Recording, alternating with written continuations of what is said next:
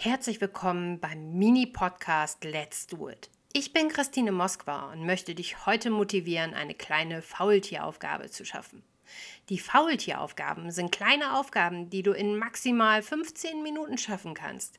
Alle Aufgaben findest du auch bei meinem Instagram-Profil at sloss-methode. Lass dich heute von mir motivieren und mach direkt mit. Los geht's!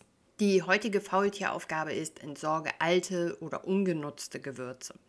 Dass Kurkuma, Pfeffer und Co. nicht schlecht werden können, ist tatsächlich nur ein Mythos, falls du das schon mal gehört haben sollst. Wenn du sie gut gelagert hast, wirst du zwar keinen Schimmel auf diesen Gewürzen finden oder im Allgemeinen auf Gewürzen, denn Gewürze werden nicht im klassischen Sinne schlecht, wie zum Beispiel ein Käse, der ein bisschen zu lange im Kühlschrank lag, aber sie sind natürlich natürlich als Natur Naturprodukt auch nicht unbegrenzt haltbar. Es gibt einige Gewürze, die bei einer optimalen Aufbewahrung, das heißt geschützt vor Licht, geschützt vor Feuchtigkeit, geschützt vor Wärme, etwa vier Jahre haltbar sind. Das sind zum Beispiel Ingwer, Kardamom, Muskatnuss, Pfefferkörner und Zimtstangen. Das habe ich jetzt gefunden. Das große Dilemma mit den Gewürzen ist eher, dass sie nach einiger Zeit ihr Aroma verlieren. Dann schmeckt das Essen irgendwann fad und man fragt sich, ob die super Kochkunst, die man sich in den letzten Jahren angeeignet hat, plötzlich irgendwie verloren gegangen ist. Aber nein, keine Sorge, du bist immer noch eine Top-Köchin, nur vielleicht sind deine Gewürze nicht mehr so frisch. Wenn du ein Gewürzregal nutzt, dann solltest du das auf jeden Fall nicht unmittelbar über deiner Kochstelle haben. Denn wie schon gesagt, übermäßige Hitze schadet dem Aroma genauso wie auch mögliche Feuchtigkeit. Ein Tipp zum länger haltbar machen oder damit du halt nicht so oft die Gewürze austauschen musst, weil es ist ja einfach so, dass man nicht jeden Tag jedes Gewürz braucht und die auch innerhalb von einem Jahr wie normale Gewürze, also normale in Anführungsstrichen, ja, Kräuter und so weiter haltbar sind, ähm, dass man die dann auch aufbrauchen kann in der Zeit. Ähm, ein Tipp, wie du aber deine Gewürze länger nutzen kannst, ist, kaufe, wenn möglich, die in ganzer Form und noch nicht gemahlen oder gehackt.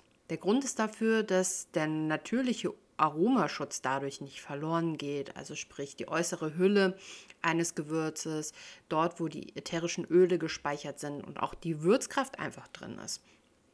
Und dann beim Mahlen oder im Mörser bricht dieser natürliche Schutz auf und das Aroma entfaltet sich. Also sprich frisch, zerstoßen, schmeckt und duftet das Gewürz einfach viel, viel intensiver. Also nicht schon gemahlen kaufen, sondern lieber einmal ein bisschen nochmal Muskelkraft hinzugeben und selber mahlen.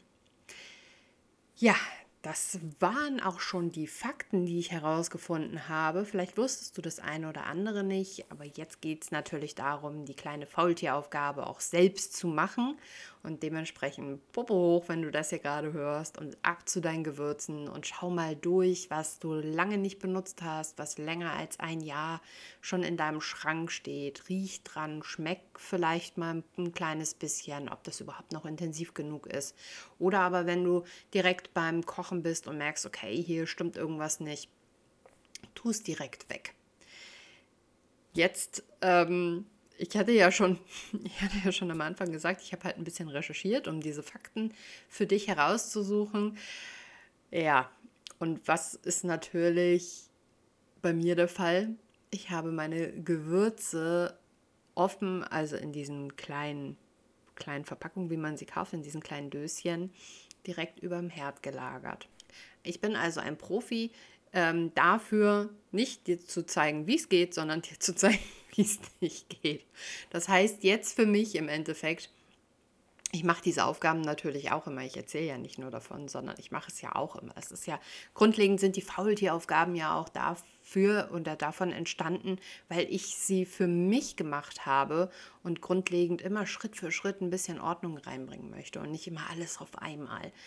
Also das heißt für mich nun nicht nur Aussortieren der Gewürze, sondern auch noch einen neuen Platz in unserer Winzlingsküche finden zu müssen. Aber ich habe schon jetzt die ganze Zeit überlegt, ich glaube, ich finde einen guten Platz und ich denke, ich werde euch da auch mitnehmen beim, bei Instagram und das mal in der Story teilen.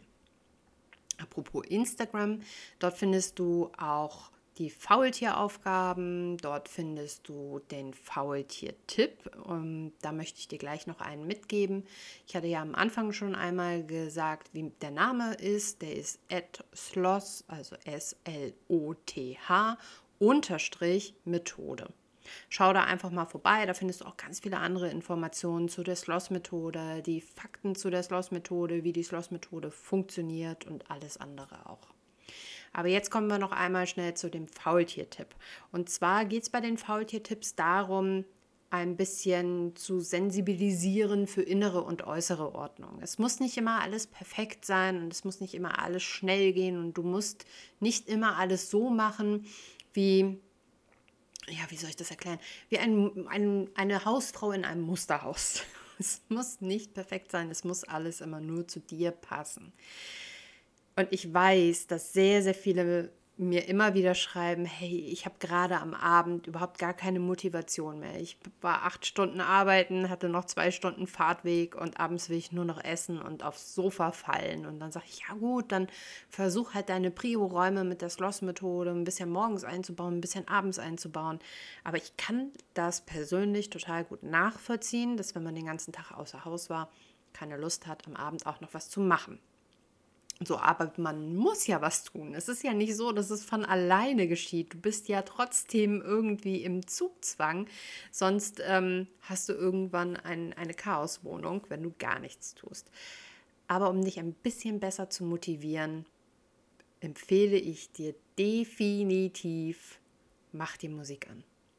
Also ich glaube, jeder kennt diese Situation. Ne? Du, du liegst entspannt auf dem Sofa und hast seit einer Stunde irgendwie nichts gemacht, außer bei Insta oder bei TikTok gescrollt oder eine Serie geguckt und irgendwas.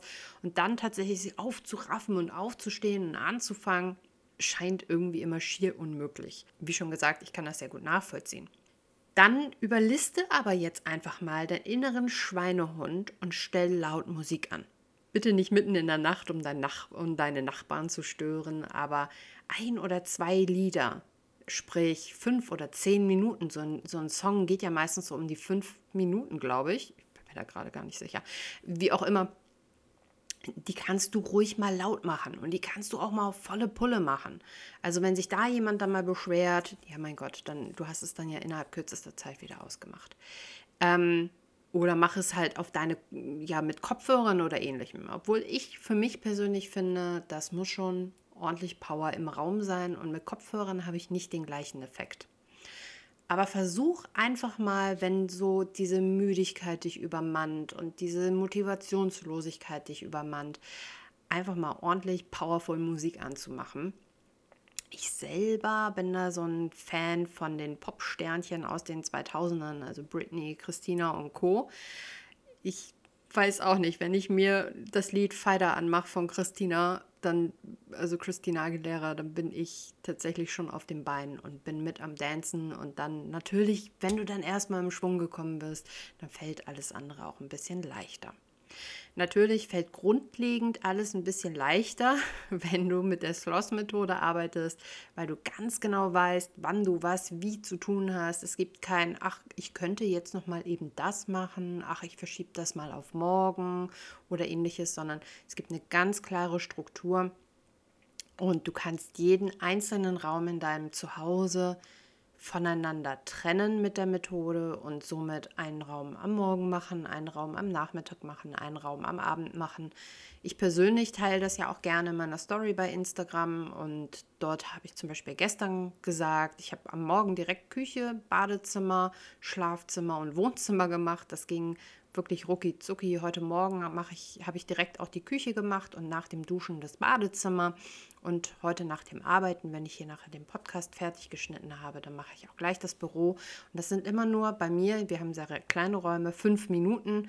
Auch wenn dein Raum ein bisschen größer ist als meiner und du vielleicht zehn Minuten brauchst, sind zehn Minuten wirklich easy schnell gemacht. Und die kann man auch am Morgen mit einbauen. Und zehn Minuten Badezimmer kriegt man auch nach dem Duschen am Morgen noch mit hin.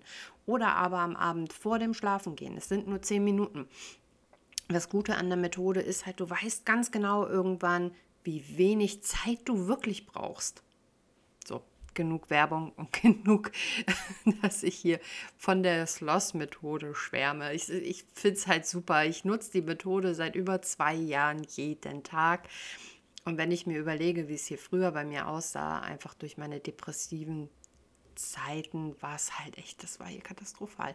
Nun gut, ich hab, wollte jetzt schon dreimal Tschüss sagen und das sage ich jetzt in dem Sinne. Bis zum nächsten Mal. Ich freue mich, dass du bis hierhin zugehört hast. Eine Sache noch zum Schluss. Ich möchte dir neben dem Instagram-Profil auf jeden Fall noch die Seite www.sloss-methode.de empfehlen. Dort findest du alle weiteren Informationen zur Schloss-Methode und wie du nachhaltig dein Zuhause sauber und ordentlich halten kannst. Und bitte vergiss nicht, den Podcast zu bewerten, zu liken oder einen Kommentar dazulassen. Bis zum nächsten Mal, deine Christine Moskwa. Und denke mal daran, bleib fleißig faul.